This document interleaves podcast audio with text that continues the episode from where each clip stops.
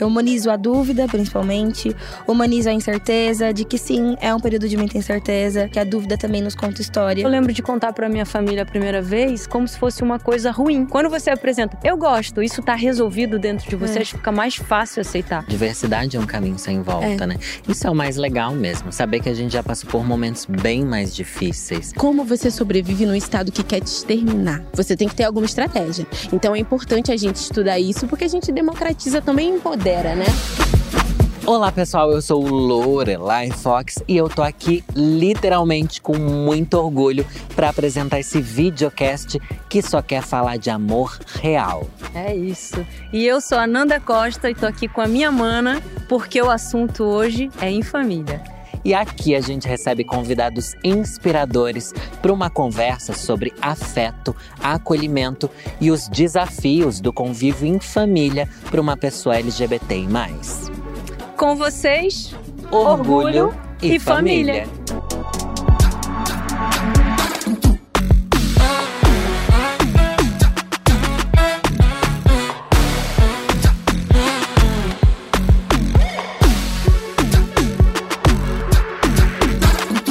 Crescer em um mundo sem referências próximas de demonstrações de afeto LGBTI+, é um fato para quem é da nossa comunidade, né, Lore? Com certeza. A gente se pergunta quem eram as figuras criadas pela mídia há tempos atrás. Fala sobre temas de gênero e sexualidade já foi até proibido. Como se permitir amar outras pessoas independente do gênero, numa sociedade que até criminaliza essa questão? Ainda bem que algumas dessas figuras que a gente mais admira assumem essa pauta que muitas vezes é motivo de piada, até entre os mais íntimos.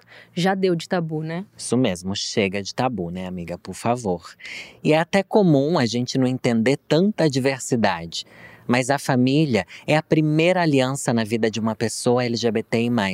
A voz dos aliados é fundamental para amplificar nossos discursos e colocar foco em temas importantes para nossa existência. E quem está junto com a gente para criar novas referências, dividir histórias reais de muito amor e afeto é Doritos, que acredita que devemos viver intensamente os nossos sentimentos e a nossa verdade. Então vem descobrir com a gente e com Doritos as histórias que nos mostram que o amor é plural e que bold é ser quem a gente é.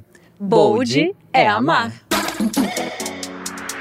É, querida, nossa convidada não veio para esse mundão de passagem, tá? Aliás, ela chegou aqui, parece que tudo ficou mais solar, mais iluminado, mais quente, né, ficou, querida? Ficou, eu tô sentindo. Ficou, tá né? mais quente tá, mesmo, tá uma né? delícia. Tá uma delícia. Eu vou falar que ela é uma potência. Ela é psicóloga, analista de diversidade e inclusão, dona de uma voz de roxinol e uma das personagens mais queridas do BBB 23. Ai, pois é, meu amor. Ela é referência de verdade. Nos corres, nos closes, em tudo. Nossa musa do verão, a garota prodígio.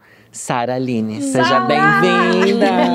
Ai, gente, obrigada. Que alegria que você está aqui Eu tô muito feliz de estar aqui também. Eu amei que eu sou solar. Chique.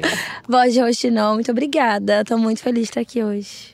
Ah, e não veio sozinha, não, né? Não, tá bem acompanhada, Tá bem né? acompanhada. Conta pra gente quem que é a Milena. Tô bem tá acompanhada. Hoje tô com Mi, minha amiga Milena, Milena Rodrigues. Milena é minha amiga, a gente se conhece tem uns quatro, três anos, né, amiga? Mas a Milena é um exemplo pra mim em diversos sentidos. Acho que a amizade dela foi um resgate no momento em que eu precisava ser resgatada. A gente se conheceu, assim, em relações de trabalho, porque ela virou minha referência profissional, mas depois a minha referência de pessoa, de sonhos, de sociedade. Hum. Então eu tenho muita esperança na Mi. Então estou muito feliz de ela estar aqui comigo hoje. Ai, ah. que lindo. E a Mi ficou quase emocionada também. Poxa, gente, acabamos de começar, vou borrar a maquiagem, cara. e como que foi, assim, que vocês Bom. se conheceram? Cara, eu e a Mi, a gente se conheceu, na verdade, por, através do trabalho na época de trabalho remoto, porque eu sou de São Paulo, Milena é do Rio, e a gente trabalhava cada uma dentro das, das suas casas e a gente se conheceu porque fomos contratadas pela mesma empresa e estávamos brilhando, fazendo o nosso trabalho e a Milena chegou como um encontro. E o mais engraçado é que a gente foi ser amiga quando na verdade eu já nem estava mais na empresa, porque quando a Mi chegou, eu estava prestes a mudar, de, tava indo para outro lugar, minha carreira estava indo para um outro lugar. E a gente teve poucos contatos, assim, de reunião, mas nesses poucos contatos a gente começou a criar um vínculo que é que às vezes a gente não sabe nem explicar, porque ele parece ser muito, enfim, ancestral, uma amizade que precisava acontecer, e a gente foi construir um afeto pós isso. Depois que eu saí de lá, a gente se procurou para se humanizar, para conversar. Foi muito no lugar de uma busca por preciso ser ouvida e eu também quero te escutar, e a nossa amizade se formou a partir daí. Mas, enfim, nos nossos vínculos de trabalho, a Milena também para além dessa construção que a gente teve depois da nossa amizade no lugar pessoal, como eu disse, ela é minha referência profissional, né? A Milena trabalha com gestão de pessoas dentro das empresas, dentro das organizações. E por muito tempo, quando eu conheci a Mia, eu precisava aprender sobre isso.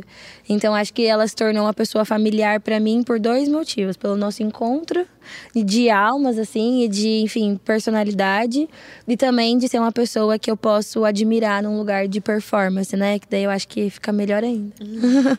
E eu imagino que a Mi também seja, você seja uma grande referência para ela, né, Mi?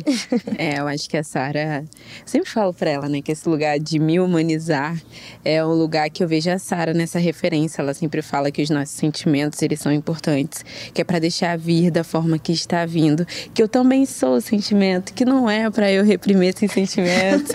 e ela sabe quanto eu brigo, amiga, não quero sentir, amiga, sente, tá tudo bem sentir, se tiver que chorar, chora. Beijo no início do programa. então, a Sara é muito especial. É, vou te falar que três meses sem Sara foi muito desafiador. Eu olhava ela todo dia no programa, mas eu ficava, meu Deus, quero tanto abraçar a minha amiga, quero tanto ouvir a minha amiga. Mas todas as vezes que ela falava sobre sentimento no programa, todas as vezes que ela falava de humanização, do quanto ser uma mulher preta é potente, é importante, mas também é doloroso. E o quanto a gente quer ser respeitado nesse lugar, eu senti que ela estava falando comigo todo dia, né? Então, Sim. a Sara é essa existência tava incrível. falando com o Brasil inteiro, né, Laura? Eu acho que muita inteiro. gente se identificava com as falas da Sara. E eu acho que vocês também trazem uma coisa que é um outro recorte de família que a gente precisa trazer, Exato. que nossas amizades também são nossa família, né? A gente, como LGBT, sempre reforça isso, porque muitos de nós são literalmente abandonados pela família, né? Encontram nas amizades essa força, esse apoio que não tá no sangue, como a família tradicional diz que é a única família que existe, mas o afeto é o mesmo. Como é que foi essa construção de família mesmo que vocês têm hoje? Quem é a irmã mais velha? a Milena, com certeza. É. Eu ia falar isso antes de você falar quem é a irmã mais velha, eu já estava na cabeça cabeça. Vou falar que a Milena é minha irmã, porque é o sentimento que eu tenho de irmandade muito familiar, né, amiga? E eu sou a mais nova, assim, porque a Milena, ela falou que eu ensinei, falei muito com ela sobre o sentir, mas ela é uma pessoa que parece que carrega uma história, assim, de, de vivência muito além da idade que ela tem. E eu acho que isso é muito sobre as experiências. Mas o que eu acho bonito foi que, para mim, ela me devolveu um lugar da amizade que a minha, a, a minha amizade que eu podia construir com ela podia ser familiar. Tem coisas que eu consigo compartilhar com a Milena com tão pouco tempo de amizade que eu não consigo fazer isso com os meus amigos de longa data. Mas porque ela atingiu esse lugar, assim, no meu afeto de ser uma pessoa familiar. E aí eu me sinto segura. Porque eu acho que quando a gente fala sobre, principalmente, quanto mulheres pretas, no meu lugar de quanto uma mulher bissexual, eu não consigo estar em ambientes em que eu não me sinta segura. E você se. Desculpa te interromper, mas você se sentia segura no Big Brother? Como foi isso? Como Porque é, isso? pois é, eu fiquei. Porque foi um dos lugares. inteiro, são todas as bolhas com a é. audiência que tem, você tá ali inserida e eu fico imaginando assim, eu e no Big Brother, né? eu ia vulnerável. Então, eu não sei nem te responder, porque ele realmente não é um lugar de muita segurança, assim, porque a gente não tem segurança do dia de amanhã no Big Brother. Assim como na vida, mas lá, Sim. com risco de você sair daquela casa, você fala, pô, não Qual poder chorar no colo da, da, da minha mais velha. Exato. Não, e tanto é que é até engraçado. Eu te falei isso, que lá dentro da casa eu falava, bom, mas se tiver alguma coisa muito ruim acontecendo, a Milena vai estar tá lá dando direção pra minha irmã, porque é isso, assim, eu, eu conheço a Mi muito também no lugar dos discursos dela, assim, ela é uma pessoa muito coerente. E a gente sabe que o Big Brother brinca com a coerência do público. Aí eu falei, cara, se começarem a me fragilizar lá fora, no lugar de que eu não sou, eu tenho certeza que uma das pessoas que a minha irmã vai ouvir que é a minha irmã mais velha, além da Milena, tem uma irmã mais velha, gente, é, é, a Milena. Então, lá dentro da casa, várias vezes eu pensava muito nela nesse lugar, porque eu sabia que eu estava em boas mãos. Então, por mais que lá não era seguro, aqui fora eu tinha pessoas que poderiam trazer essa segurança, mesmo que eu não soubesse. Lá dentro do programa, ainda na questão da minha bissexualidade, foi muito é, além, porque na minha cabeça antes de ir, eu falei, bom, como tudo na minha vida, em todos os contextos, eu não vou chegar falando que eu sou uma mulher bissexual, porque por quê, né? Ninguém fica se apresentando Sim. assim.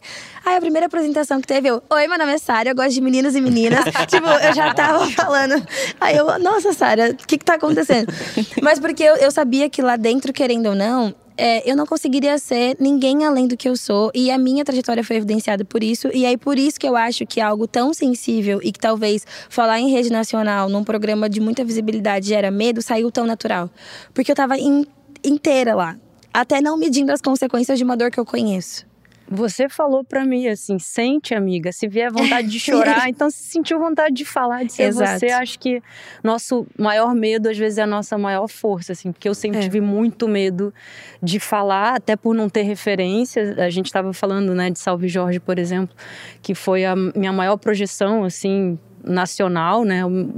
Quando eu fiquei mais conhecida pelo grande público. E naquela época eu não tinha nenhuma referência de nenhuma é. atriz que tinha uma visibilidade ou protagonizado algo desse tamanho falando abertamente. Então não tinha onde me apoiar, sabe? Não tinha Sim. onde recorrer, não tinha para quem ligar. E isso é muito doloroso, sabe? Que bom que a gente está avançando, cada vez mais naturalizando com as nossas é. famílias, para que isso não seja mais uma questão para ninguém, sabe? Nem para os pais, nem para os Sabe? Isso não deveria ser uma.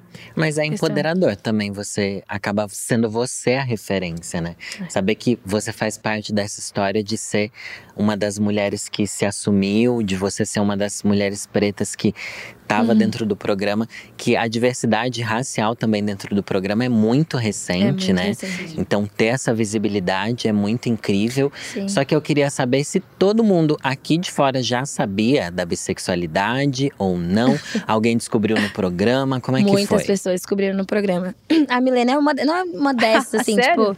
Sim, né, amiga? Porque eu nunca cheguei para mim e falei, Mi, eu sou uma mulher bissexual, porque as nossas relações elas já eram tão íntimas em lugares assim, que a minha vulnerabilidade era tão mais interna de coisas que eu compartilhava com a Milena que por mais que isso diga sobre quem eu sou, era familiar conversar com ela sobre qualquer assunto, então não era uma questão diferente, por exemplo, de alguns familiares meus que eu tinha muito medo de contar para eles pelo contexto do meu crescimento e só ficaram sabendo quando eu falei: "Oi, meu nome é Sara, eu gosto de meninos e meninas". Então, tipo, foi uma surpresa para eles, mas por conta do meu contexto, assim, a minha família cresceu, eu cresci num lar cristão, católico inicialmente, depois do cristianismo. E quando eu fui me conhecendo como a Sara adulta, assim, muito no lugar de muito lugar de conseguir acessar os meus interesses pessoais, aquilo que eu sentia, aí que a bissexualidade começou a aparecer. Mas durante muito tempo, para mim, também foi muito um lugar de repulsa, do tipo, não, pelo o que, que você tá falando? Que é isso, Sara? O que você tá pensando?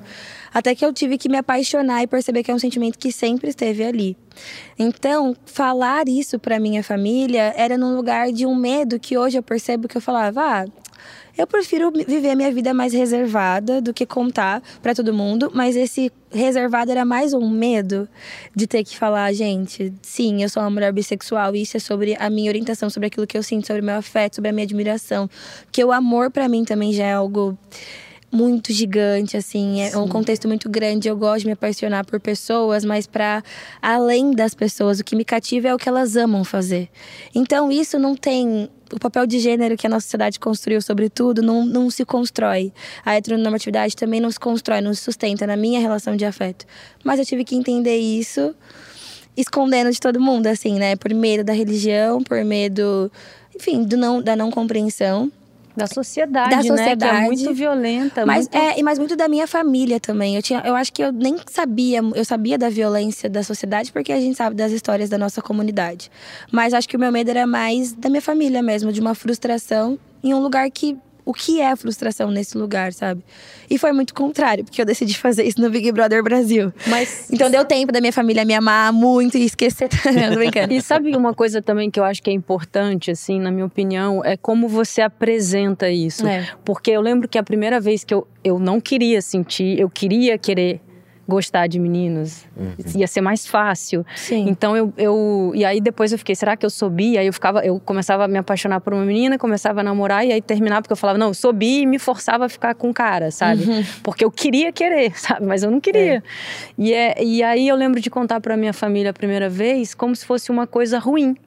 Eu não queria sentir isso, eu não sei como que aconteceu, mas eu gosto. E com, apresentei Com uma coisa ruim. sim. Quando você apresenta, eu gosto, isso tá resolvido dentro de você, É. fica mais fácil aceitar. Porque o que, que a minha mãe viu?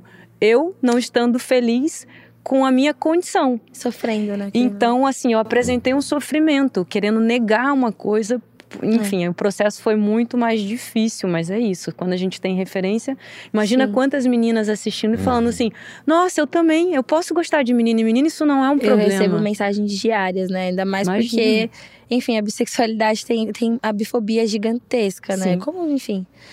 Mas eu recebo muita mensagem ainda sobre preciso conversar, queria muito falar, não falei pra ninguém, mas eu não consigo entender. É, a bissexualidade também tem muito nesse lugar de que as pessoas querem entender o porquê, o motivo, justamente porque isso é imposto socialmente. Não. Como assim? O que, que é? Você gosta dos dois? Ah, você quer pegar todo mundo. A verdade é que você quer beijar todo mundo o tempo todo. Não, eu- a gente tá falando sobre afeto, tô falando sobre desejo, tô falando sobre carinho. Então eu recebo mensagens diárias pós-programa, né? Obviamente, de, de várias, principalmente mulheres pretas, assim, que também é, é o lugar da identificação. De Sara, eu tô descobrindo isso, mas eu tenho 36 anos, que o meu público também é um público que, além da minha idade. E a assim, gente que eu tá tenho nessa, 25. nessa fase aí, né? É a gente tá maricona, velha, será? mariconas. 37. Eu tenho 25. eu recebo muita mensagem, assim, de, eu já recebi uma que era, eu tenho 30 e poucos anos, tô descobrindo isso agora e eu não sei o que fazer. Mas como que, como que que é isso, não sei o que fazer? E aí você Tá fala Fazer o o quê, quê, pra né? pessoa? o que eu falo, o que eu falo muito pra Milena, né? Eu sempre, como eu sou psicóloga, eu sempre vou muito no lugar do sentir.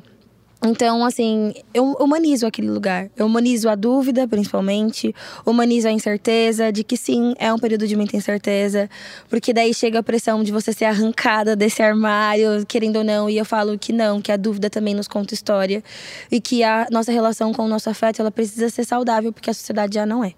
Então, com o nosso sentir, com a nossa identificação, e parte desse ponto. Mas, assim, como também é um diálogo muito profundo, eu até fico sem saber como responder algumas mensagens, porque eu não quero abrir uma porta num direct do Instagram. Quem vai cuidar dessa pessoa depois disso? Esse é um dos meus maiores conflitos, porque, por exemplo, com a Mia, eu já fui cuidada por ela muitas vezes, mas porque, assim, eu- às vezes eu tava uma semana sem falar para ela, falar com ela, mas eu ligava, mandava um áudio, ela estava disponível para ouvir, para me ouvir. Eu não sei se essa pessoa tem isso. Então, às vezes eu vejo algumas mensagens e eu falo, o que é que eu vou falar? Que porta que eu vou abrir nessa mensagem? Porque talvez ela não tenha uma, rede de apoio suficiente para que ela se sinta presente. Então, eu também tenho muito medo. Quando eu recebo essas mensagens, eu fico com o coração muito angustiado, porque tem que ter muita responsabilidade para lidar com pessoas e a internet não tá preparada para Não, a isso. Sim, internet com tá zero. Tem muito hater, tem muito ataque, tem muito.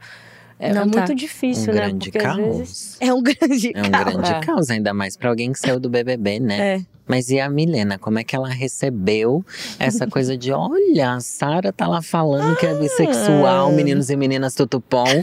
e como é que foi? Eu acho que o meu ciclo de amizade ele é extremamente heterogêneo. É, meu melhor amigo é um homem gay, é o amor da minha vida. E ele não é um homem gay. Ele é o meu melhor amigo.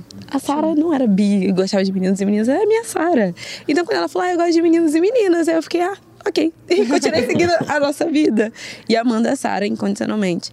Eu acho que tem um ponto do meu lugar de aliado, de amiga, de pessoa que promove esse espaço dentro das organizações, de trazer pessoas LGBTQIAPN+, que é muito do cuidado. A gente tem que ter muito cuidado em como a gente vai receber essa pessoa, em como a gente vai integrar essa pessoa, em como a gente vai tratar nesse lugar de respeitar a Sara. Engraçado que a gente se encontrou em nenhum momento a gente nu- nunca falou sobre as relações de afeto dela com meninas, a gente falou sobre as relações de afeto dela. Se algum momento aparecesse uma menina nesse meio do caminho, ela me contar essa história. E aí eu ia ficar muito feliz e empolgada, igual, como se fosse com um menino.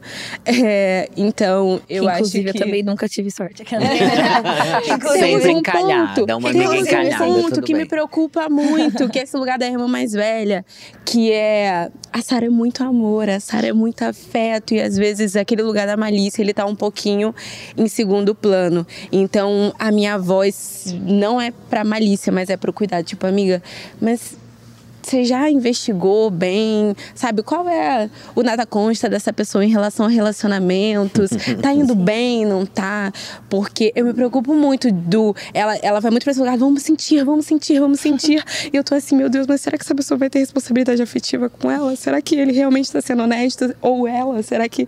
Sabe? Então, esse lugar do cuidado mesmo, que essa rede de afeto que a gente é e a gente escolhe ser. A família da Sara é extremamente amável, carinhosa. Ela sempre esteve em boas mãos. O jeito que a irmã dela se desdobrou para cuidar da Sara lá nos Estados Unidos sem dormir e aqui e lá. Então, eu acho que também tem um lugar de quando eu não posso estar, eu fico muito feliz de saber que a família dela sempre esteve nesse caminho, né? Sim. A gente se agrega, né, nesse lugar de família. Demais. E isso que você falou é muito, é muito verdade, assim. Toda vez que eu falo sobre porque às vezes eu vou conversar sobre as minhas relações que chegam e eu nem dou muito detalhes para ninguém, nem para Milena, nem para minha mãe, nem para minha irmã, mas eu acho que é um medo que eu tenho interno, assim, enquanto uma mulher bissexual, de a gente já sabe que talvez as coisas num relacionamento não vão dar certo. Não tenho a certeza do sim ou do não. Mas como foi uma coisa para mim que quando eu aprendi, foi muito um resgatar, quando eu entendi sobre a minha sexualidade, porque eu me apaixonei por uma menina a gente namorou durante seis meses num relacionamento muito conturbado, porque a gente se conheceu dentro da igreja. Então, as duas tinham é, missões ali dentro da igreja, propósitos, a gente servia, né, como a gente falava, servia em equipes, e se as pessoas soubessem, a gente seria tirada daquilo. E eu tinha um amor muito grande pelo que eu fazia, e eu tinha um amor muito grande por ela. Eu não queria ser tirada de nenhum dos dois. E aí foi um conflito muito grande. E quando eu me falo nesse lugar de que sempre tem que me trazer de volta, é porque eu acho que nesse momento, principalmente da minha, da minha descoberta, assim, que eu falei, cara, assim, eu, eu amo. Eu ia falar o nome dela, não queria falar. eu amo, é, eu amo essa pessoa e isso é sobre a minha orientação sexual que existia há muito tempo e eu renegava. Hoje me dá muito um medo do meu Vamos viver intensamente, sentir, me tirar o pé do chão dessa segurança de que tá bom, mas vamos, se vamos preservar esse sentimento também. Então, ela é uma das pessoas que me bota, bota o pé no chão, mas de uma vulnerabilidade, de uma dor que eu só fui aceitando engolindo. E hoje, com 25 anos, talvez eu esteja colocando sobre a mesa. Porque é isso. Por mais que eu tenha namorado uma mulher a primeira vez em 2019, que tá querendo ou não, não é tão distante, a minha questão com a minha sexualidade, ela vem de muito antes, assim. Quando eu era pequena, eu lembro até hoje que a minha, a, uma das minhas tias, a tia Gabi, ela já faleceu até, inclusive. É, ela foi a primeira pessoa da minha família a se assumir nesse lugar, num contexto, tipo, uma família extremamente religioso, religiosa. E a tia Gabi foi literalmente expulsa dali. Então eu crescia pensando, eu não posso ser mais uma tia Gabi. Porque eu não queria ser expulsa da minha família de alguma maneira. Então, eu acho que esse lugar de ter o medo de atingir a minha, a minha a minha sexualidade num lugar tão vulnerável do medo dessa, desse tirar, né? Então foi a família que eu poderia ser mais uma tia Gabi, era a igreja que ia ter que me fazer escolher entre duas coisas que eram muito importantes para mim, e a minha, o meu sentimento não estava sendo conhecido. Eu não estava criando uma relação com ele, porque eu tinha que lidar com todas as outras coisas. Então hoje lidar com isso de uma forma com pessoas que me permitem a me sentir segura é importante porque até hoje nem eu sei se todos os lugares eu estou bem para assumir a minha bissexualidade, hum. sabe? Sim. O Big Brother realmente foi um susto, mas um susto muito positivo, porque também depois, né, a minha família daqui de fora, a minha mãe, minha mãe era uma pessoa que sabia que eu já tinha comentado com ela, porque ela sabia que tinha algumas amiguinhas minhas que ela falava essa pessoa não é sua amiga. mas quando ela viu os comentários da internet sobre magoaram ela num lugar de que a minha filha vai sair e ela vai ser perseguida como todas as pessoas LGBTs na nossa sociedade. Ela falou isso pra minha irmã. E a minha mãe parou de assistir o programa durante 15 dias. Os primeiros 15 dias do programa ela não viu. Logo no começo. Logo no parou, começo, porque Deus. eu falei no começo. E aí foi, Sim. ai, biscoiteira. E eu era analista de diversidade, que lida sobre essas questões nas empresas. Então, ah, a Sara é biscoiteira, ela deve ter ido brifada. Minha mãe ouvia muito isso. Sim. E ela falou: não é verdade, até porque a própria família dela não sabe. E ela falou isso lá dentro porque saiu. Então acho que essa, Pra mim foi muito tranquilo falar isso no BBB, não foi tranquilo pra quem tava aqui fora, que era a minha família, por exemplo, que leu e se deparou com esses comentários e Mas eu acho que uma coisa muito legal nisso, assim, de você de cara já apresentar, eu sou assim, as pessoas foram te aceitando, foram, Foram te vivendo, né? admirando, fo- você foi encantando, porque também tem uma estratégia que é, primeiro eu me apresento, eu faço isso, eu faço aquilo, eu ganho o, o- né, pelo carisma, eu ganho o público e depois o público já tá gostando de mim, eu falo, então, vocês gostam de mim, eu sou e vocês estão gostando até agora. É. Então você fez de, um outro, de uma outra forma, correndo um risco, né? Tipo Sim. assim, eu sou bissexual, e aí o- É. o povo já tava te amando, isso já não era mais uma Ah, questão Mas na também. nossa bolha, pelo menos na minha bolha, todo mundo gostava de você, desde É. o começo. que Na Eu tenho um ponto de LGBT. preocupação também que eu percebo que é muito latente pra mãe da Sara, pra mim e pra outras mulheres pretas que é esse lugar da rejeição. E aí quanto mais marcadores você inclui, mais distante de receber afeto você tá. E pra Sara o afeto é algo muito importante. Muito ela é importante. afeto, ela é amor. Então, a gente tem esse lugar que é importante a gente pensar que enquanto a Sara contou logo de primeira que ela era bi, ela foi humanizada até o resto do programa porque ela não é só bi. Sim. E é esse lugar que eu luto muito em todos os lugares que eu vou e eu falo, pelo amor de Deus, ai, porque ele é gay. E ele é mais o quê? Ah. E ele é filho de quem? E ele é esposo de quem? Ah. E, e ele é pai de quem? Sabe? Porque você é, é muito importante a gente humanizar as pessoas em todos os âmbitos. E esse lugar do rótulo, ele desumaniza. E isso pra gente é uma dor muito grande, porque a gente tá muito acostumado a ser desumanizada. E quanto mais marcador vai tendo, mais desumanização, menos afeto, menos amor, menos possibilidades. Então eu acho que esse lugar da falta de possibilidade para a Sara, e é um lugar que a gente vê muito enquanto comunidade, é uma coisa que estarrece a gente e às vezes trava. Então, de coração, eu sinto muito que você não possa ter falado sobre a sua bissexualidade por medo de quem não vai entender.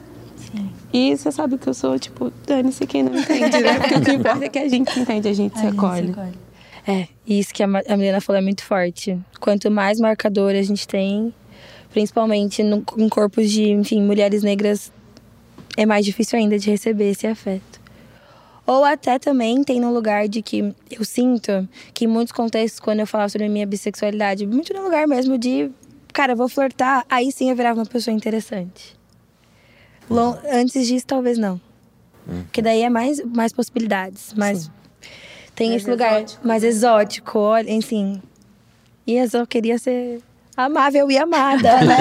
Eu, eu vou só dar uma, uma dica que me deram e que eu achei que fez muito sentido. Tanto que eu tô, vou fazer 10 anos com a Lana, né? A gente tá casado e tal. E temos duas filhas, enfim. É, teve uma amiga que me falou assim, a sua preocupação com ela, né? Será que é uma pessoa legal? Como é que vai cuidar, né? Tipo, será que vai dar certo? Porque o dar certo a gente não sabe. Às vezes dá certo por uma noite, às vezes dá certo por 10 dias, 9 anos e constrói família. Mas uma- um ponto muito interessante foi: olha a relação com os ex, no caso, com as ex. E assim. A, a, a- ex da Lan, que é anterior à minha chegada, é madrinha das nossas filhas, que é a melhor amiga dela, que é a Mari. Então, assim, a Jussara, que foi a primeira namorada da Lan, que elas ficaram 10 anos, é tipo a gente vive junto, sabe? Todos nós, assim. Então, essa rede, você vê como a pessoa... Porque é que acabou tudo bem, é porque acabou por outros motivos, porque tinha que acabar, mas não era tóxico, não era, sabe? Não tinha violência, não tinha desrespeito, pelo contrário, assim, uma torcendo pela outra, e eu acho que isso é um ponto importante, sabe? Às vezes as pessoas Amiga, ficam eu, com eu ciúmes. sou você, acredita? Eu, eu leio as pessoas pe- por como elas histórico. agem com os ex. Tipo, se se dá bem com o ex, pode até não, não odiar, tipo, não precisa ter uma É. amizade e tal, mas. Sabe, esse povo que fala muito mal de ex, que teve uma relação muito estranha, fica assim, Tem tem coisa. algo. Porque eu sou muito amigo de todos os meus ex, da maioria deles, até os que me botaram Eu tô, né? chifre. Tem vários chifres aqui. tem uns- Ai, gente, passou. Tem Hoje em dia que são pode amigos. ser até mais difícil ter uma amizade ou estar tão próximo, assim, mas acho que esse é um caminho interessante a se pensar, assim, quando a gente. Mas também é muita coisa de sapatão, isso, ser amiga É? das ex. É, então, eu acho eu que é também sapatão o culture. É chique. Mas tem uma coisa, né? Que a pessoa não consegue tirar nada de bom de uma relação. Exatamente. Sabe? As pessoas Esquisito. sempre ensinam alguma coisa, não é? Até Sim. mesmo as relações mais difíceis. Sim. Então, tipo, putz, eu consegui entender com aquela pessoa que eu não tava tão certa em tantas coisas. Eu mesmo com meu gênio maravilhoso. Poxa, às vezes eu era um pouquinho explosiva, né? Por mais que a outra pessoa pudesse não ter feito dessa forma, mas sim, eu tenho a minha parcela de culpa. Então, uma pessoa que não consegue, de novo, humanizar as relações. Porque você quer uma pessoa perfeita, né? Pra você dar certo com alguém, a pessoa tem que ser perfeita. E você? Você se. A Nossa, isso é psicóloga aqui do lado. Você se olha, você se reanalisa, você entende onde você consegue melhorar. Saindo da relação anterior, você avançou ou você regrediu? Então, assim, são pontos de pergunta que a gestora de RH vai fazer, né? claro. E aí, como é que foi Mesmo a se for uma aí? relação afetiva, a gestora de RH montando um projeto. Ah, eu acho que toda relação te prepara pra próxima. Às vezes É. você tá numa relação, saiu, foi horrível, foi conturbada, não, não quero pessoa me controlando, não, não quero pessoa falando Sim. como eu tenho que me vestir, isso não dá mais. Aí você começa a repetir o padrão, entrar num outro relacionamento assim, falando, não, isso não quero mais, senão eu ficava com outra Exato. pessoa. E aí você vai evoluindo e buscando, vai Mas é difícil não ver os padrões, né? Falando de gay, né? Gay só gosta de padrão, a louca. Daí você sai, pega relacionamentos idênticos com pessoas idênticas e não É. quer sair do lugar, é muito complicado isso. Mas vocês já começaram a falar um pouco do trabalho. Gerou muito meme quando a Sara Muito. falou que era analista de diversidade. Chegava lá, contava quantas bichas tinha no lugar. Como é que é? O que, que Eu é amava. ser analista de diversidade? Cara, quando eu saí, isso foi uma das coisas que eu mais dei risada, assim, porque eu falei. Teve de duas umas. Primeiro que teve muitos memes sobre a minha profissão, alguns problemáticos, mas eu falei, é, pois é, nossa cidade não tá preparada. Mas também, durante muito tempo, na busca do Google, acho que durante duas ou três semanas, o meu cargo foi o mais procurado em relações de trabalho. Ai, que chique. E eu achei ótimo, porque daí as empresas entenderam também o quanto é importante a gente falar sobre isso. Mas analista de diversidade não analisa somente gays dentro dos ambientes, gente. Então não é só isso, como diz o meme. Mas a gente constrói projetos. Eu gosto de trabalhar com diversidade muito nesse lugar do palco da humanização. Se eu tô falando sobre é, processo seletivo, se eu tô falando sobre saudabilidade de uma equipe, se eu tô falando sobre pessoas vivendo dentro de uma instituição de uma forma saudável, eu tenho que entender a pluralidade que ela vai apresentar. Eu tenho que ente- entender a demografia brasileira, eu tenho que ter uma inteligência é, relacional, uma inteligência cultural para saber sobre essas relações. Porque, por exemplo, acho que até nos principais trabalhos, quando eu fiz de voltados para a comunidade LGBTQIAP+, quando a gente fala sobre empregabilidade, a gente tem um contexto em cada um dos marcadores que a gente for mergulhar ali nas, nas nossas letrinhas. E o acesso ao trabalho, eles também resultam dessas oportunidades, dessas possibilidades. Então, uma analista de diversidade faz, no caso, tudo, né, amiga? Mas, na verdade, faz muito daquilo que a gente nunca fez na nossa sociedade, que é fazer com que pessoas possam ter, além de oportunidade, a gente está falando sobre possibilidade. Porque a oportunidade abrir uma vaga afirmativa, vaga afirmativa para mulheres lésbicas ou para pessoas, enfim, LGBTs que é mais plural. Mas se você não dá a possibilidade da pessoa existir naquele ambiente com segurança, a sua oportunidade não, não nutriu de nada. Então, o analista faz isso, prepara caminho, né, amiga? a gente abre caminho, né? Para além de eu não ser analista de diversidade, a minha gestão de pessoas, ela tem transversalidade com diversidade, porque eu entendo que uma gestão de pessoas humanizada, ela tem que olhar para a falam diversidade. muito bonito. Amiga, Meu elas Deus. entregam tudo. É, eu tô aqui amando. assim, tomando aula. E eu acho que o principal das organizações, que foi muito interessante esse lugar de começarem a pesquisar, são as organizações. é, olharem para a diversidade, gestão de pessoas transversal, a diversidade com valor. Porque Com valor. é muito escasso e jogado de lado a, a área de diversidade. Porque pode ser marketing para a empresa, porque pode ser somente o número, porque, beleza. Você tem um número de diversidade legal, essas pessoas estão em quanto cargos de liderança, o quanto ela é saudável estar nessa empresa, o quanto ela se sente segura ou violentada. Então, é- essa análise ela é extremamente profunda e tem que ter uma conversa com a, a alta liderança, né? Porque essa alta liderança também promove essa diversidade ou ela acaba com essa diversidade. Então a gente tem números de empresas que olham sério para isso do quanto é lucrativo uma empresa ser diversa. Então não é só mídia, biscoito. A gente também tá falando de uma boa parte da população brasileira que não é vista, não é acolhida e não tem É oportunidades. minoria porque não dão visibilidade, né? Exato, Porque na porque em verdade números- somos todos diversos, né? A gente tá aqui conversando sobre algo que a gente tá falando de famílias, a gente tá falando de vulnerabilidade de uma existência e uma empresa entendeu a importância da gente falar sobre isso.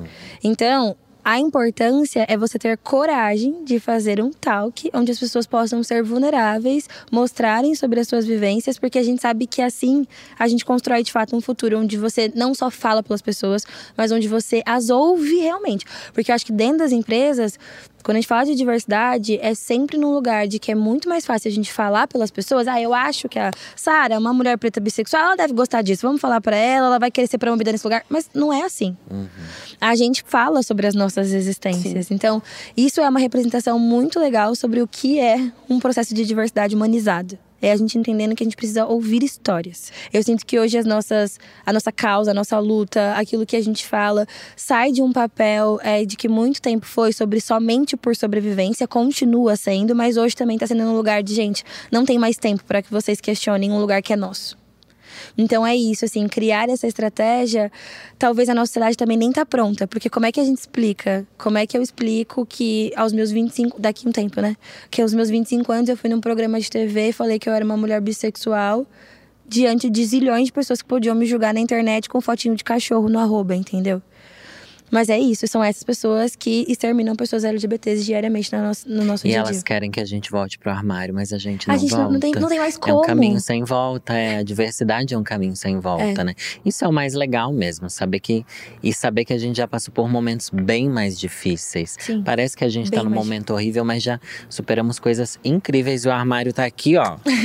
não voltaremos pra ele, mas ele cabe, nem, nem cabe a gente aqui dentro, é Nem verdade. Somos tão grandes. Tô aqui com um armarinho, gente, na minha mão, bem pequenininho, e dentro dele tem algumas frases polêmicas, né? Na, na nossa dinâmica tenho até amigos que são, que também é uma frase bem Muito polêmica. boa. A Sara vai abrir e vai comentar a frase pra gente, que ela Ó, tira. Você viu que ele, Olha, tá- ela quis pular Já Tá tá. saindo, não Já- aguenta é. mais. Não aguenta mais. Vamos lá. É só uma fase. Eu amo essa, né? Essa frase da bissexualidade é a fase padrão. do é só uma fase. Cara, eu acho que eu ouvi muito isso é, sempre. Eu acho que eu ainda escuto. Ah, é uma fase, mas também em todas as minhas relações. Não só, mas no quesito da minha bissexualidade, era uma fase porque era muito novo, mas não era só que eu ouvia das pessoas, eu ouvi de mim mesma. Eu acho que essa frase me dói num lugar muito mais pessoal, porque até que eu tivesse uma relação saudável com o meu afeto, pelo medo de eu não ser aceita no lugar onde eu cresci, eu falava, não, é uma fase. Eu tô muito apaixonada, eu tô me sentindo viva ao, ao lado de uma outra pessoa viva, mas é uma fase. Então eu acho que essa frase ela me dói mais porque eu já me agredi muito quando eu comecei a entender minha bissexualidade, tentando acreditar que era uma fase em que eu ia superar, porque a minha família ideal não era a família que o meu coração queria construir. Então, enfim, a gente ouve muito isso socialmente, mas pra mim me dói mais, porque eu falava muitas vezes isso pra mim e assim, hoje talvez, querendo ser muito positiva sobre o assunto, eu olho e eu falo, tá tudo bem, eu também não tinha como ter essa compreensão. Eu também não tinha. Eu cresci num, num lar que, enfim. Eu podia não ser amada por amar uma outra mulher. Então eu entendo eu querer me aniquilar nesse lugar. Eu queria acabar com esse sentimento, cortar da raiz, porque era muito mais fácil ser só uma fase do que ter que lidar com isso no dia a Que, dia. que era até aquilo que eu falei, né? Sim. Eu ach- achava que ia passar. É. Então, quando eu, eu demorei muito pra entender que eu gostava de meninas, porque eu achava que era errado, porque eu achava que não era. E antes de eu pensar ou sentir qualquer coisa por meninas, porque eu tinha um jeito mais masculino, jogava bola, usava bermudão, às vezes achavam que eu era menino, eu falava, ah, não sou menino, e ficava nervosa e ficava mais masculina ainda, numa agressividade, sabe? E eu lembro disso, é, me chamavam de macho man, me chamavam de sapatão, eu não tava pensando nisso, tava pensando na bola, sabe? Exato. Então eu ficava. Eu neguei antes, assim, eu queria convencer as pessoas que elas estavam erradas. Sim.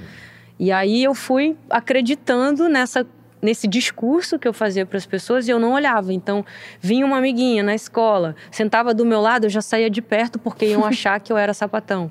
Então, eu tinha. É, foi muito confuso para mim. Eu fui é. conseguir com 21, nem foi aos 37, que agora também eu já tô 10 anos casada, mas assim, levou um, um tempo grande para entender isso. É, e a gente, como LGBT, a gente costuma achar que é uma fase, né? Primeiro que é interessante o LGBT pensar sobre a própria sexualidade. Eu acho que isso também é um fator que a gente não imagina, né? Que o é hétero é já tá tudo pronto. Para ele não tem essa coisa de fase ou não simplesmente é, né?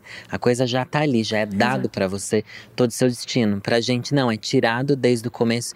E aí, que fase que eu tô agora? Pra uhum. onde é que eu vou? E, Quem que eu sou? E sabe como que eu descobri Esse que é eu gostava de meninas? Assim, ficou mais claro, porque eu tinha um namorado que era super andrógeno, todo delicado, lindo, lindo assim, perfeito perfeito.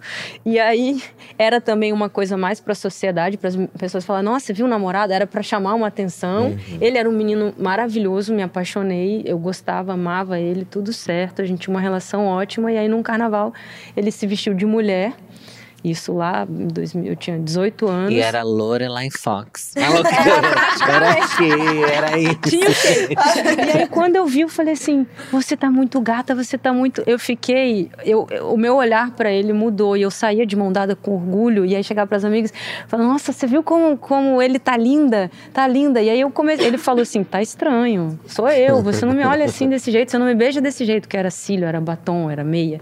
E aí eu fiquei muito encantada com aquilo. Ele falou: Fê, eu acho que não tá normal, você precisa entender isso. Aí eu falei, ai meu Deus, aí eu comecei a olhar para um lado, para o outro, eu comecei a ver as meninas no carnaval e falei, meu Deus, sou sapatão. entendi Foi tudo. assim que eu entendi, é. sabe? Mas eu acho que uma coisa que, que vocês duas falaram que não, não, é, para mim também foi muito difícil quando eu ficava inventando de que a minha bissexualidade era uma fase, porque eu também falava, cara, relacionamento para mim, com um relacionamento hétero, que enfim, sempre me foi ensinado ser assim, já era difícil. Agora eu nem sei como é amar uma mulher. E aí, não, é muita dor de cabeça. Eu não sei, é muita dor de cabeça, sem nem saber o que era. Tipo, eu já achava que as minhas relações com mulheres, elas seriam sempre muito, muito, muito difíceis, porque eu me baseava no que era naturalizado, a heteronormatividade, de que é meio caminho andado, que foi o que você falou, já tem tudo certo. Já sabe como que é, como se apaixona, como casa, como tem filhos e e já pronto, sabe acabou. que é permitido. Já sabe que, que é permitido. A minha avó... Agora, como hétero, eu quero falar que assim, gente, não tem nada dado. É extremamente desafiador. Gente. Mas você olha... é uma. Amiga, mas você é hétero consciente, amor. Tem coisas diferentes. É, é, é. Gostar do você... gênero masculino é realmente não é escolha. Entendeu? Assim, foi posto. Mas é desafiador. Realmente. É desafiador. Então, e essa foi uma coisa que, que eu ficava com muito medo. Eu falava, gente, mas eu não sei. Como é que vai ser? Não deixa pra lá, sabe? E aí pegava, essa é uma fase que queria botar de volta no armário. é, tenho até amigos que são. Tem até né? amigos que são. Não tenho preconceito. Tem mais uma, né? Tem mais uma. Deixa Vamos ver. ver o que, que sai daí agora. Bi, ai não, tem que escolher uma coisa só. É verdade. Tem que escolher uma coisa só. Eu nunca escolho. Eu escolho as duas. Não, mas é, é muito. É muito vazio, né? Essa questão Tava conversando sobre isso num rolê esse final de semana, inclusive, que a gente tava, cara, por que, que será que para as pessoas entender a bissexualidade é sempre nesse lugar de escolha? Eu falei, gente, é muita coisa atrás disso tudo. Até da própria comunidade, assim como um todo, é sempre o padrão que a nossa sociedade institulou durante muito tempo dessa heteronormatividade, ele dita de que quanto mais maduro você é, até no sentido de crescimento, idade, quanto mais maduro você é, mais certezas você tem que ter sobre a sua vida. E a gente sempre cresce, desde criança a gente é ensinado a crescer. Ok, faz parte da vida. Só que esse sentimento das certezas tem muita coisa socialmente que foram cravadas como ah, ó, para você de fato ser uma pessoa adulta, você tem que se formar na faculdade, você tem que ter uma família, você tem que, enfim, a gente foi construído em diversas certezas. E a bissexualidade por ser algo que é muito pessoal, em primeiro lugar, e talvez muito diferente desse padrão que foi construído, entra nesse lugar de escolha e de dúvida. De, ah, se você não tem certeza daquilo que você quer, por isso que você fica na dúvida se você quer casar com um homem ou com uma mulher, porque você não sabe quem você vai ser, você não sabe o que, que você quer. Eu ouvia muito isso, do tipo a minha vida toda organizada, porque eu sempre fui muito. Trabalhei, estudei, a minha, eu sou muito sistemática com muita coisa, tudo muito organizado. Quando eu contava pra alguém que eu era bissexual, é. Ah, é por isso que a sua vida é tudo uma dúvida, Sara. Oi, você não sabe nem com quem você quer se relacionar. Aí eu, o quê? eu aqui formada, trabalhando pra caramba, um monte de coisa tá falando que só por causa da minha bissexualidade tudo se torna uma dúvida. Qual é eu me torno uma signo? mulher confusa. Escorpião. Eu tenho um amigo libriano bissexual também que ele fala assim: pô, se me dessem 10, né, 10 sexos pra eu escolher, eu escolher 5, mas me dão dois, quer que eu escolha um? Exatamente. tipo, que isso? Então, acho que essa questão de, da bissexualidade num lugar de dúvida é tão hostil em primeiro lugar, porque a gente, eu, no meu processo de, de descoberta, assim, hoje com certeza essa frase nem me incomoda, porque eu falo, ah, tá bom, deixa pra lá. Mas na, na época que eu estava tentando entender, porque realmente isso, eu tava entendendo, me entendendo, criando a minha identidade, minha orientação fazia parte disso tudo. Eu falava, então talvez eu esteja com dúvida. Eu acho que essa frase ela tem um poder muito grande de tentar pressionar a gente a ficar dentro desse armário. É violenta. É viu? violenta, do tipo, não, você não, você não gosta, você tem dúvida. Fica aqui. Eu vejo amigas e amigos meus que, enfim, têm novos modelos de família, vamos chamar assim, e que, cara, a criança vai crescer com uma possibilidade tão grande de se conhecer num lugar que a gente nunca pôde, porque, infelizmente, é, o padrão heteronormativo das relações, de que só se é assim que se constitui família, é um lugar muito doloroso e muito hostil, e a gente sabe isso em, em famílias muito bem resolvidas e em famílias totalmente desestruturadas. Assim, a nossa sociedade ela tem uma questão muito grande de não entender que a constituição do futuro é olhando para pessoas. A gente passa por cima de todas elas. Então, assim, eu acho que é a minha maior esperança, assim, sendo muito sincera. Por mais que eu trabalho com, falo sobre diversidade, eu gosto de falar sobre esperança, eu gosto de ainda acreditar em lugares de muita incerteza. Eu tenho certeza que as nossas crianças que vêm agora com a possibilidade de só serem, vão gerar, só serem, vão Só gerar um futuro. crianças, né? Exato. E, se- e se descobrir, porque o processo da, da- da descoberta, assim, cara, a gente vai falando sobre identidade, assim, identidade de sentir. A gente cresce até o, sei lá, o dia, no dia que a gente for idoso, a gente tá se reinventando. O, a pessoa é assim, nós, quanto pessoas, crescemos sendo assim. Então é muito hostil quando a gente fala de uma criação, a gente já estipular um lugar onde as pessoas precisam estar. Porque isso não permite com que você se conheça. E eu acho que a esperança que eu tenho em novos modelos de família ou de maneiras de se criar uma criança é a gente dar a opor- a oportunidade, a possibilidade delas não sofrerem num lugar que é tão, tão, tão hostil, que é você competir contra a história e contra quem você é. Eu acho que se eu pudesse pedir alguma coisa Pro Pros além, pais. assim. É, pros pais. para os pais ou os responsáveis por uma família que é muito menos ego, sabe? Eu não sei se você ouvia isso, mas eu ouvia muito quando pequena, tipo, eu sei o que eu estou falando, eu sei o que é melhor pra você, eu, eu, eu, eu, eu, mas, mas você tá fazendo isso para me atacar, mas eh, tudo sobre o pai, tudo sobre o pai, e a criança só tá tentando existir. Então, eu acho que e esse lugar e aí para para mim ancestralmente, né, que a fala é preciso uma comunidade inteira para você educar uma criança. A criança não tá só com o pai ou com a mãe. Então, tem os pais, tem os tios, tem a- escola, tem os coleguinhas. Se a gente puder escolher o máximo que a gente puder, onde essas crianças vão estar, quem vai participar dessa criação também. Eu tenho o privilégio de poder dizer, eu vou escolher quem é que vai estar com os meus filhos, quem acredita no que eu acredito, quem vai poder potencializar. Muda, sua vida vira de cabeça pra baixo e vai assim até morrer. Agora mudou, é são outras, Outras prioridades. coisas. Acabou o protagonismo, sabe? Tipo, vou fazer as coisas. Tipo, primeiro tem que resolver, dá tudo bem, tá? Agora vou responder meu e-mail, vou resolver minhas coisas, porque as prioridades mudam, assim. E a gente vai aprendendo muito, assim. Eu tô amando, é desafiador, é perrengue, é tudo, mas é muito legal também. É, eu posso legal. dizer que minha mãe é uma mulher muito generosa, né? que ela é uma pessoa muito amável e ela tá se redescobrindo também nesse novo mundo que somos nós três. Nós somos um novo mundo para ela.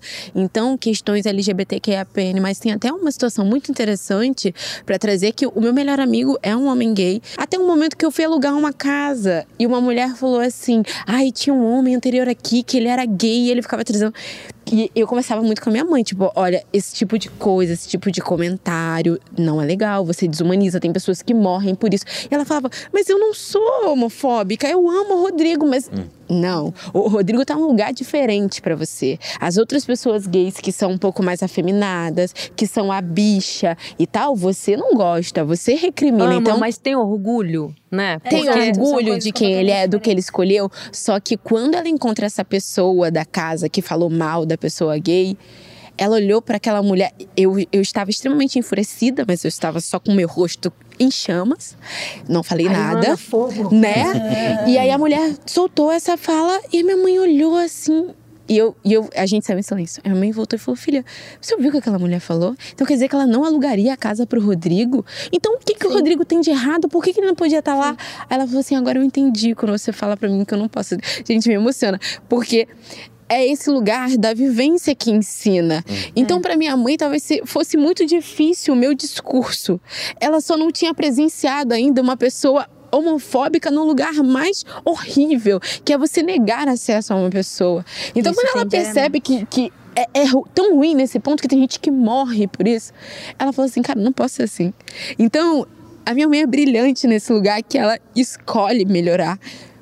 Porque ela ama a gente, é esse lugar do afeto. Porque querem ouvir, é, porque quer ouvir os filhos. Eu acho que isso é, é muito, muito verdade. Meus pais, principalmente, também, é, por eles também crescerem nesse contexto religioso e tal, o que eu falo, a minha.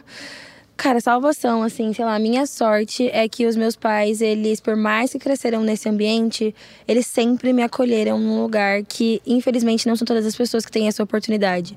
Tipo, a minha mãe, ela também é uma pessoa que ela fala que ela tem muita felicidade de eu e da Natália sermos a extensão dela no mundo. Porque o que, que é essa questão da extensão? Ela falou: a minha base daquilo que é valor, vocês têm, mas vocês estão muito abertas para criar o valor de vocês. E isso fica muito mais bonito, porque a gente fica sempre conectado. E a gente fica, fica sempre ensinando umas às outras, assim. E essa parte da extensão de sermos a extensão dos nossos pais é um privilégio muito grande quando a gente fala, enfim, da nossa sociedade de forma geral e principalmente quanto pessoas LGBTs que é P+, porque às vezes a família é a primeira que a gente vai correr sempre. Então eu sei que também até esse acolhimento é muito num lugar de privilégio quando a gente olha as realidades.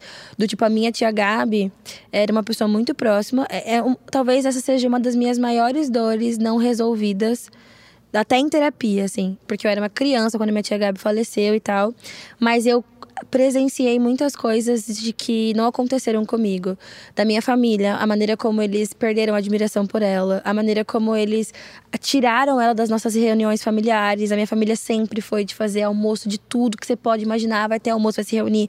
E eu cresci vendo ela sendo retirada desses ambientes. E me entristece e ao mesmo tempo me alegra um pouco porque eu não sofri o que ela sofreu, mas é muito difícil olhar e falar, cara, eu só talvez fui muito bem recebida na minha família porque a Tia Gabi chegou primeiro. E você tá honrando ela. Demais, assim, é é uma das coisas que eu mais sinto.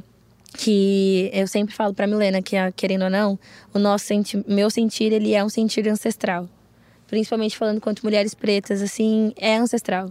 Eu sou o sonho, talvez, da minha tia Gabi, sabe? Quando a gente fala sobre que nós somos o sonho dos nossos ancestrais, sim, é distante, sim. É lá do, do, do passado, mas da minha tia Gabi, que é a minha segunda geração. Eu tenho certeza que eu sou o sonho dela, sabe? Mas é muito doloroso ver que de uma dor Hoje eu posso, querendo ou não, ser um pouco mais acolhida pela minha família, mas a minha tia não pôde. E aí eu acho que essa questão do que a Mi trouxe, principalmente da mãe dela, entender quando ela viu, eu vejo muito isso na minha mãe. A minha mãe também, a partir do momento que ela viu, assistiu, entendeu, ela falou: Meu Deus, isso não pode continuar assim, sabe?